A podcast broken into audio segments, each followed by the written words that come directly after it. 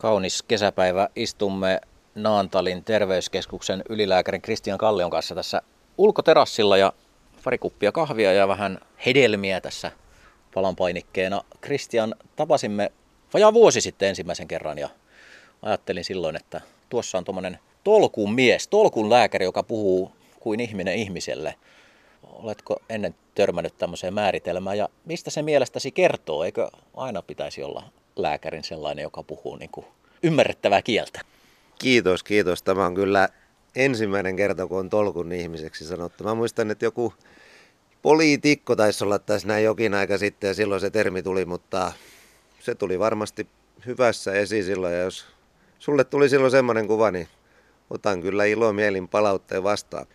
Joo, kyllähän lääkäri varmaan pitäisi, pitäisi aina semmoinen olla ja eiköhän me suurimmassa aikaa niin varsin paljon tolkun, tolkun ihmisiä ja kaikki yritetään ollakin ja niin, ei se aina, aina helppoa. Asiat on vaikeita, mitkä tulee eteen ja se, että niistä saisi tolkun maineilla mentyä eteenpäin, niin, niin ei ole aina helppoa. Et lääkäri voi joskus ainakin siinä kohtaa, kun tulee hankalia asioita, niin joskus teemme sen virheen, että pistämme sen lääkärin takin oikein reippaasti kiinni ja stetarit tiukkaan kaulaan ja ruvetaan puhumaan sitä lääkärikieltä, että se saattaa osittain olla merkkiä siitä, että itsekin olemme vähän epävarmoja ja ehkä yritämme jollain hienolla sanoilla kätkeä sitä, että nyt on vaikea asia itsellekin, mutta kyllä meillä on kauhean tärkeää se, että pyrittäisiin aina olemaan hyvin maanläheisiä ja tuomaan ne asiat juuri niin helposti ymmärrettävästi esiin kuin ikinä mahdollista. Että aina kun lääkäri vastaanotto ohi, niin ihmiselle pitäisi olla kyllä hyvin selvää, miten edetään. Että jos näin ei ole, niin silloin lääkäri on jonkin verran siinä vastaanotolla kyllä epäonnistunut tehtävässä. Että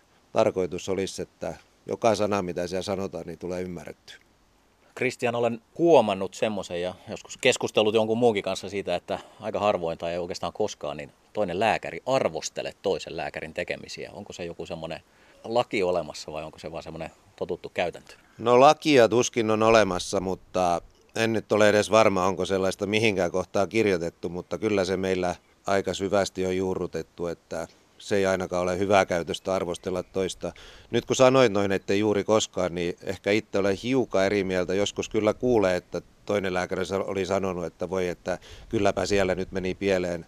Mun mielestäni semmoista tulisi välttää. On aina ok palata niihin toisen lääkärin tekemisiin. Mun mielestä se pitäisi tehdä aina hyvällä kunnioituksella ja myös siinä kohtaan tärkein asia se, ettei potilaalle vaan jäisi missään nimessä semmoista kuvaa, että joku toinen lääkäri on toiminut väärin.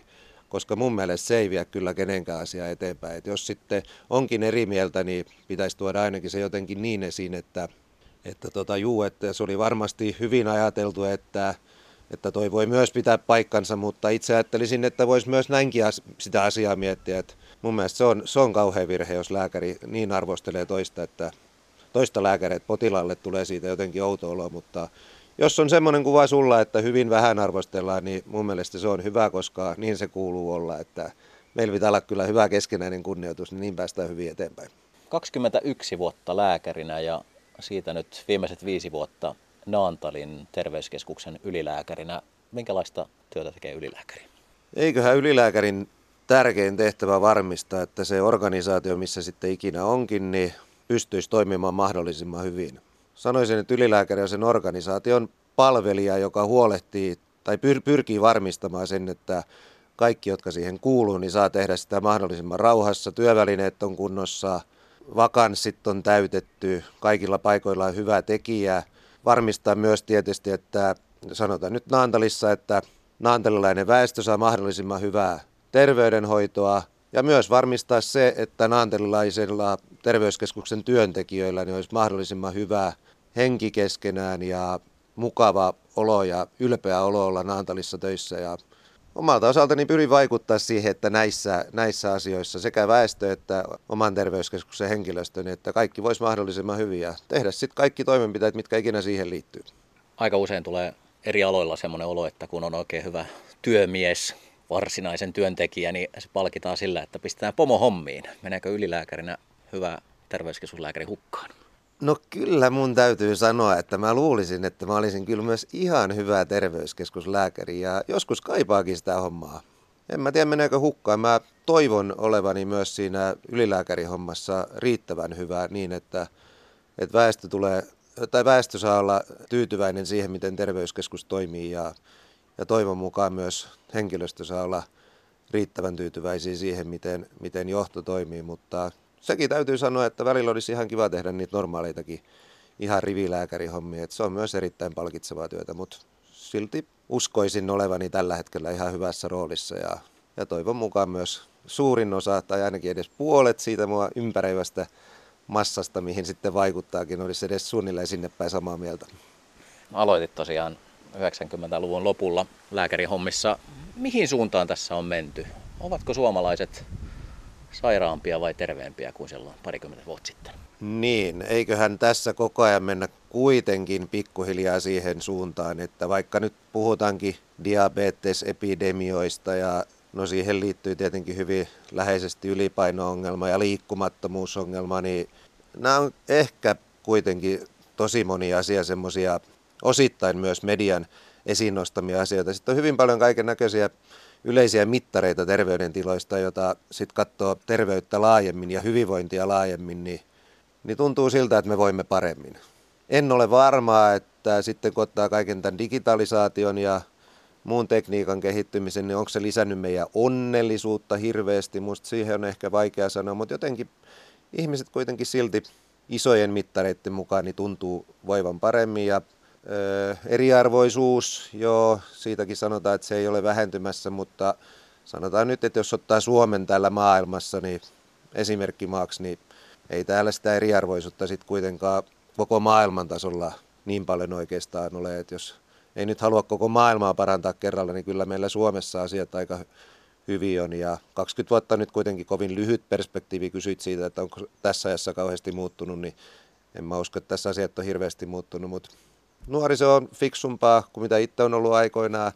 Nuoriso tupakoi vähemmän, nuoriso juo vähemmän.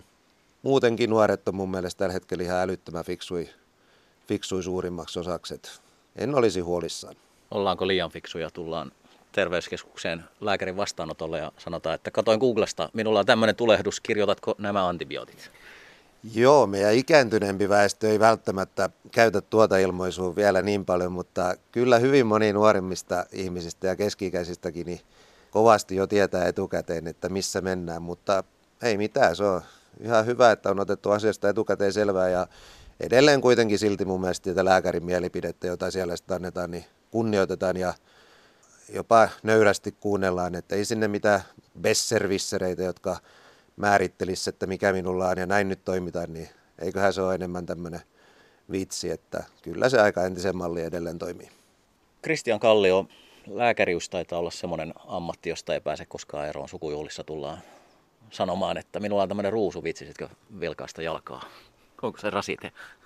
Ei se rasite ole, ei se rasite ole, mutta tota, itse tässä nyt on tällä hetkellä 48-vuotias, että kaverit on sama ikäisiä, vielä niille ei ole niin paljon vaivoja, mutta katsotaan kuinka kova rasite sitten siinä vaiheessa on, kun me ollaan 68 tai 78 tai vaikka 88, niin sitten voi olla jo aika paljon murheita, joita tullaan sanomaan. Voiko niille sukulaisille sanoa, että en ole nyt töissä, tule vastaanotolle? Voi kai koittaa, mutta eiköhän ne silti tivaa siihen saakka, että vastauksen antaa. Lähenet 50 ja olet viiden lapsen isä todellinen suurperheellinen tämän päivän Suomessa. Mitä ajattelet maailmasta viiden lapsen isänä? No jaa, siinähän olikin hankala kysymys. Mitäs tuohon muotoilisi? Ihan hyvä luottamus maailmaan. Maailma on ollut hyvin pitkään olemassa ja ihmisiä on ollut pitkä aikaa ja nyt ollaan tässä vaiheessa maailmanmenoa. Mm, joitain pieniä kriisejä on aina välillä tullut maailmassa, niitä voi edelleen mahtua joukkoon, mutta yleensä niistä sitten selvitään kuitenkin eteenpäin. Ja meidän on ollut tämä mun 50 vuotta aika rauhallista aikaa. Ja ei tässä mahdotonta ole, että jotain isompaakin kriisiä sitten tulee. Väestön ikääntyminen aiheuttaa omat, omat, että miten se saadaan ratkaistua. Ja en mä nyt tiedä sitten muu maailman politiikka, miten siitä olisi kauheasti huolissaan ja mitä siinä tapahtuu, niin erimielisyyksiä on aina ollut maailmanhistoriassa, niitä tulee aina olemaan, ei siitä päästä eteenpäin. Käyttäydytään fiksusti ja koitan lapsille opettaa fiksua käyttäytymistä myös ja toisen ihmisen kunnioittamista ja riittävää nöyryyttä ja ei sitä sen enempää yksi ihminen voi tehdä. Mulla on luottavainen olo siihen, että maailma pyörii, pyörii niin kuin ennenkin ja ongelmia tulee, mutta niistä selvitään. viisi lasta, heille opetat tätä samaa filosofiaa niin Hyvät käytöstavat, nöyryys, kuitenkin hyvä itsekunnioitus ja, ja toisen ihminen, ihmisen arvostava, toista ihmistä arvostava käytös, niin niillä pärjää pitkälle, niillä pärjää jopa yllättävän pitkälle. Sitten on koulutukset sun muut, mitkä auttaa hyvin, mutta jos on hyvät perusasiat kaikki hyvin järjestyksessä ja tuommoiset perusarvot ja nimenomaan hyvät käytöstavat, niin tosiasia on, että niillä pärjää jo hyvin pitkälle. Ja kaikki sen lisäksi on sitten ekstraa. Jokainen lapsiperheen vanhempi tietää, että lapsiperheessä kuluu aika paljon rahaa ja aikaa ja vaivaa lääkärissä hyppäämiseen, on korvatulehdusta ja kaikkea muuta. Teillä on ollut lääkäri lähellä tässä näiden viiden lapsen kanssa. Kyllä, eiköhän tämä vanha klisee, tai onko se nyt klisee vai sanonta, mikä on, että suutarin lapsilla ei ole kenkiä, niin kyllä se meilläkin aika hyvin on kyllä pätenyt usein, että jos nyt meidän lapsilta kysyy, että hoitaako isä teitä paljon, niin varmaan kaikki sanoo, että se aina sanoo, että ei, toi, ei tuossa mitään nyt vaivaa ole ja kyllä tuo paranee itsestään, että pitäisi ehkä joskus ottaa enemmänkin tosissaan joku juttu, mutta suurin osa tietenkin vaivoista on semmoisia, ihan neistäkin vaivoista, joiden kanssa ihmiset tulee lääkäriin, että aika moni niistä paranee itsestään. Mutta sitten on tietenkin se taito kotona ja taito siellä lääkärinä, niin yrittää nähdä, että milloin on oikeasti jotain isompaa murhetta, joka on nyt pakko, pakko ottaa tosissaan. Ja tietenkin lapsilla niitä on sitten vähemmän, mutta sitten mitä ikääntyneempää väestöön mennään, niin tietenkin niitä oikeita asioita, jotka pitää nopeasti ottaa vakavasti ja hyvää hoitoa, niin ne sitten lisääntyy.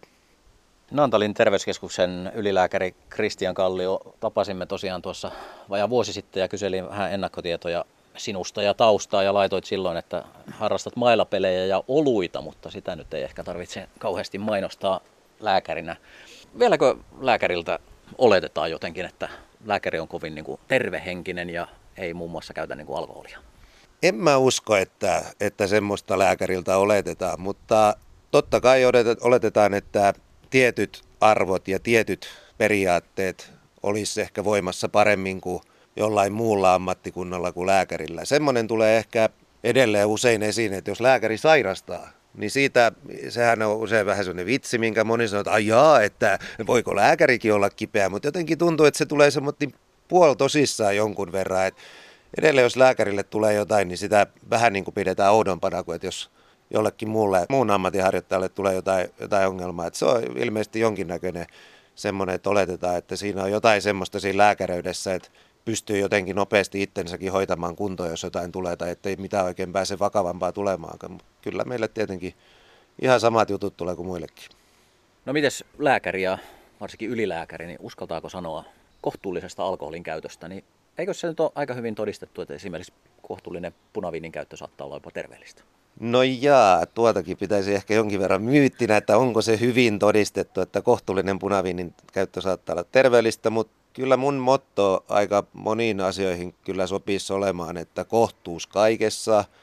Jos käyttää kohtuullisesti alkoholia, urheilee kohtuullisesti, syö kohtuullisesti, niin ei se kovin pieleen kyllä sillä mene. Tota, niin kauan kuin itse tuntuu, että asiat on kontrollissa ja järjestyksessä, niin kaikki on hyvin. Et useinhan meillä on taipumuksena ja medialla taipumuksena nostaa joku yksi asia esiin ja sitten hypettää sitä pitkän aikaa ja sitten siihen sit voi tulla isompi ilmiö tai sitten ei. Ja jos se on ihmisestä mielenkiintoinen, niin se saattaa kestää vähän kauempiin. Ja jos se ei ole mielenkiintoinen, niin haihtuu äkkiä, mutta suurin osa kyllä edelleen pätee siitä, että kohtuus kaikessa. Ja jos ei elämästä nauti yhtään eikä tee semmoisia asioita, mistä tulee itselle hyvä mieli, jos se sitten joskus tarkoittaisi vaikka muutaman oluen juontia, niin on se vähän taapertamista sitten, jos pitää aina olla ihan kamalan tarkkana, että kyllä ihan yhtä tärkeä kuin tehdä täällä hyviä asioita ja koittaa omalta osaltaan hiukan parantaa sitä maailmaa, niin on sitä elämästä myös nauttia, että kohtuus kaikessa niin hyvin menee. Hörpimme tässä samalla kahvia, päteekö kohtuus myös kahviin? Se pätee siihen erinomaisesti. Ja nyt sanoit siitä punaviinista aiemmin, että se on hyvin todistettu, että saattaa olla jopa terveellistä, mutta kahvijuonissahan on väittäisin ehkä jopa hiukan paremmin todistettu, että kohtuullinen kahvin käyttö niin voi, voi jopa olla ihan terveellistä. Ja, mutta ei mulla siitäkään nyt ole mitään tutkimustuloksia takataskussa, että oliko asia niin vai muistanko väärin, mutta pätee myös kahvijuonti, että kohtuullisesti niin hyvin menee. Tämä seuraava aihe on pikkusen vaarallinen. Saataisiin varmaan tunti tässä kierähtämään, mutta minkälaisen sosiaali- ja terveydenhuoltojärjestelmän uudistuksen Suomi tarvitsee vai tarvitseeko Suomi sellaista? Kyllä Suomi sellaisen tarvitsee. se on uskoisin semmoinen asia. Sitäkin voi lähteä sitten tietenkin väittelemään eri suunnista, että tarvitseeko vaikka ei, mutta maailma menee eteenpäin, pyörähtää koko ajan ja nyt on tullut aika, että tämä meidän tämän hetken järjestelmäni niin kannattaa uusia. Tässähän voisi vois tosiaan, niin kuin sanoit, niin pyöritellä tätä että kuinka kauan vaan, mutta mun mielestä hyvä lähtökohta on se, että tulee ne suuremmat alueet, jotka ottaa vastuuta. Ja nyt tässä uudella mallilla, kun sitä valinnanvapautta on jätetty vähän pienempään rooliin tai hyvin paljonkin pienempään rooliin, niin mun mielestä se on oikein hyvä lähtökohta. Meillä on ollut kuntapohjainen järjestelymalli ja monet kunnat on kovin pieniä ja vaikka hommat toimisi hyvin, niin siinä on iso riski aina, että jos pari tekijää lähtee pois, niin voi olla hyvin vaikea sitä palvelua tuottaa. Et mun mielestä se on oikein hyvä lähtökohta nyt, että saadaan isommat alueet, jotka on siinä tuottajina. Ja toinen tähän uudistukseen liittyvä asia, niin kunhan saataisiin tätä sosiaalihuoltoa ja terveydenhuoltoa, niin saman lainsäädännön ja samojen organisaatioiden piiriin, niin se on myös toinen erittäin hyvä asia. Et mun mielestäni tässä kohtaa niin niistä kun päästäisiin liikkeelle ja, ja saataisiin ne, ne nyt maaliin tällä, tällä kaudella, niin sitten olisi oikein hyvä lähteä eteenpäin. Taisi loma alkaa. Mitä tekee ylilääkäri lomalla? Ylilääkäri urheilee aika paljon. Ylilääkäri nukkuu aika pitkään aamuisin. Sitten hän tietenkin nauttii kohtuullisesti olutta ystäviensä kanssa sitten hän reissaa perheensä kanssa. Me mennään mun pienimpien lapsien kanssa Viron reissulle ja vaimo tulee toki mukaan. Ja, ja sitten ollaan mökillä ihan vietetään, vietetään semmoista hyvin perinteistä mökkikesää. Ja sitten olisi tarkoitus pari rokkikeikkaa katsoa, että yhden kaverin kanssa mennään katsoa Ramsteinia Tampereelle ja toisen kaverin kanssa Metallikaa Hämeenlinnaan. Raskasta menoa. No joo, pitää välillä vähän raskasta menoa hakea. Puhuttiin tässä terveysvaikutuksista, ei sanottu vielä saunan terveysvaikutuksista mitään. Nyt kun sauna on kovasti tapetilla Radio Suomessakin tänä kesänä, niin mitäs lääkäri sanoo saunasta? Lääkäri vetoaa aikaisempiin kommentteihinsa kohtuullisuudesta ja, ja siinäkin suhteessa, että eiköhän saunominenkin ole sitä rentoutusta parhaimmillaan ja no saunakilpailut ja tämmöiset on tietenkin asia erikseen. Onko se enää sitä kohtuus kaikessa touhua ollenkaan? Mun mielestä ei, mutta eiköhän saunominen ole pelkästään positiivinen asia. Viisi vuotta Naantalin terveyskeskuksen ylilääkärinä ja tuossa runsaan vuoden päästä tulee se 50 täyteen, mutta mitä tekee Kristian Kallio, jos katsotaan nyt kristallipalloa, niin 60 Missä olet? Mitä teet? Toivon, että edelleen olisin sen verran terveenä, että teen aktiivisesti töitä. Vaikka tulisi lottovoitto niin en usko, että jäisin työelämästä pois. Mutta terveydentila on tietenkin semmoinen, joka itse toki pystyy siihen hyvin paljon vaikuttamaan, mutta ei kaikkia. Mutta toivon, että tähdet ovat siinä mallissa, että saa suhteellisen terveenä olla vielä 60 Teen aktiivisesti siinä töitä. Jonkun verran viime aikoina on ollut haaveena, että olisi jotain yritystoimintaakin itse, itsellä kivalla joskus, mutta en tiedä. Aika näyttää, mitä siitä tulee. Jos ei ole semmoista, niin toivon, että saisin edelleen tehdä ehkä näitä terveydenhuollon jonkin sortin hallinnon tai johtajuuden töitä ja toivon, että olisi siinä parempi kuin 50 ja onnistuisin omalta osaltani saamaan Suomen terveydenhuoltoa eteenpäin niin, että yhtä lailla kuin tämänkin hetken työssä, niin väestöllä olisi hyvä olla ja, ja oman organisaation työntekijöillä olisi hyvä olla. Ja en osaa sen tarkemmin sanoa, mutta näin. Niin, vähän jo sivusitkin tätä aihetta, niin vaikka kuinka on lääkäri ja terveydenhuollon ammattilainen, niin siihen omaan terveyteen kuitenkaan sitten loppujen lopuksi niin ei, sitä ei kukaan tiedä, mitä se tulee olemaan.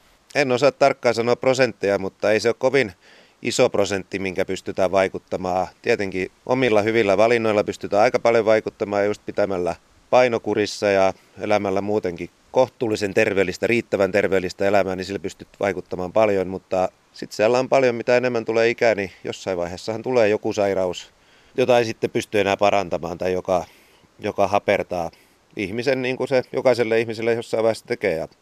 Sitten vaan pitää pitää peukkuja, että itselle ja omille läheisille niin oli säätty semmoiset kortit, että saisi elää mahdollisimman pitkään kuitenkin terveenä. Että joku kun koittaa olla niin terve, elää niin terveellistä kuin ikinä mahdollista eikä ikinä, ikinä tee mitään, mikä aiheuttaisi itselleen hallaa, niin voi sairastua nelikymppisenä, kolmekymppisenä niin vakavasti, että mitä ei ole tehtävissä. Ja ei näille asioille sitten mitään voi. Loppujen lopuksi on sitten hyvin moni asian tuurista kiinni. Miten sitten semmoinen ikuisuuskysymys, että siinä vaiheessa kun kaikki sairaudet voitetaan ja ihmiset elää ikuisesti, niin mitä lääkäri ajattelee siitä? Lääkäri nyt tässä kohtaa ajattelee, että se meidän oman kuolevaisuutemme hyväksyminen siihen, että saadaan näitä meidän rahojakin täällä riittämään ja niin, ettei kaikki asiat mene terveysasioihin. Ja, tai meillähän on niin terveydenhuoltoon, siihen voidaan satsata määrättömät määrät varoja ja verovaroja, jos tehdään ratkaisuja, jotka ei ole järkeviä. Ja se, että me tavoitellaan sitä kuolemattomuutta niin aktiivisesti ja luullaan, että se saattaa olla, kunhan vaan riittävästi sitä tavoitellaan, niin jopa mahdollista, niin siinä kyllä haksahdetaan niin pahasti väärään kolkkaan kuin mahdollista, että toivon, että meillä olisi kykyä ymmärtää paremmin oma kuolevaisuutemme, keskustella siitä ehkä enemmän. Lehtien palstoilla pitää aihetta aktiivisesti käsillä, koska kyllä se järkevän ihmisen, tai jokaista ihmistä pidän niin järkevänä, että pitäisi pystyä ymmärtämään se, että meillä on jokaisella oma elinkaaremme ja se alkaa ja loppuu ja sitten kun se loppuu on seuraavia vuoroja. Myös siinä loppuvaiheessa, niin jossain vaiheessa niin tärkeämpää kuin satsata hirvittävät määrät varoja terveydenhoitoon, niin voisi olla myös järkevää satsata kohtuulliset määrät varoja hyvään hoivaan ja antaa niille elämän loppuajoille hyvä hoiva. Ehkä sen sijaan, että yritetään vaikka erikoissairaanhoidossa ratkoa ihan viimeiseen saakka hyvin kallilla hoidoilla semmoisia oireita, joille ei oikeastaan enää voi paljon mitään tehdä. Eli elämän rajallisuuden hyväksyminen ja hyvään hoivaan panostaminen, niin siihen toivon, että meillä riittäisi ihmiskunnassa ymmärrystä.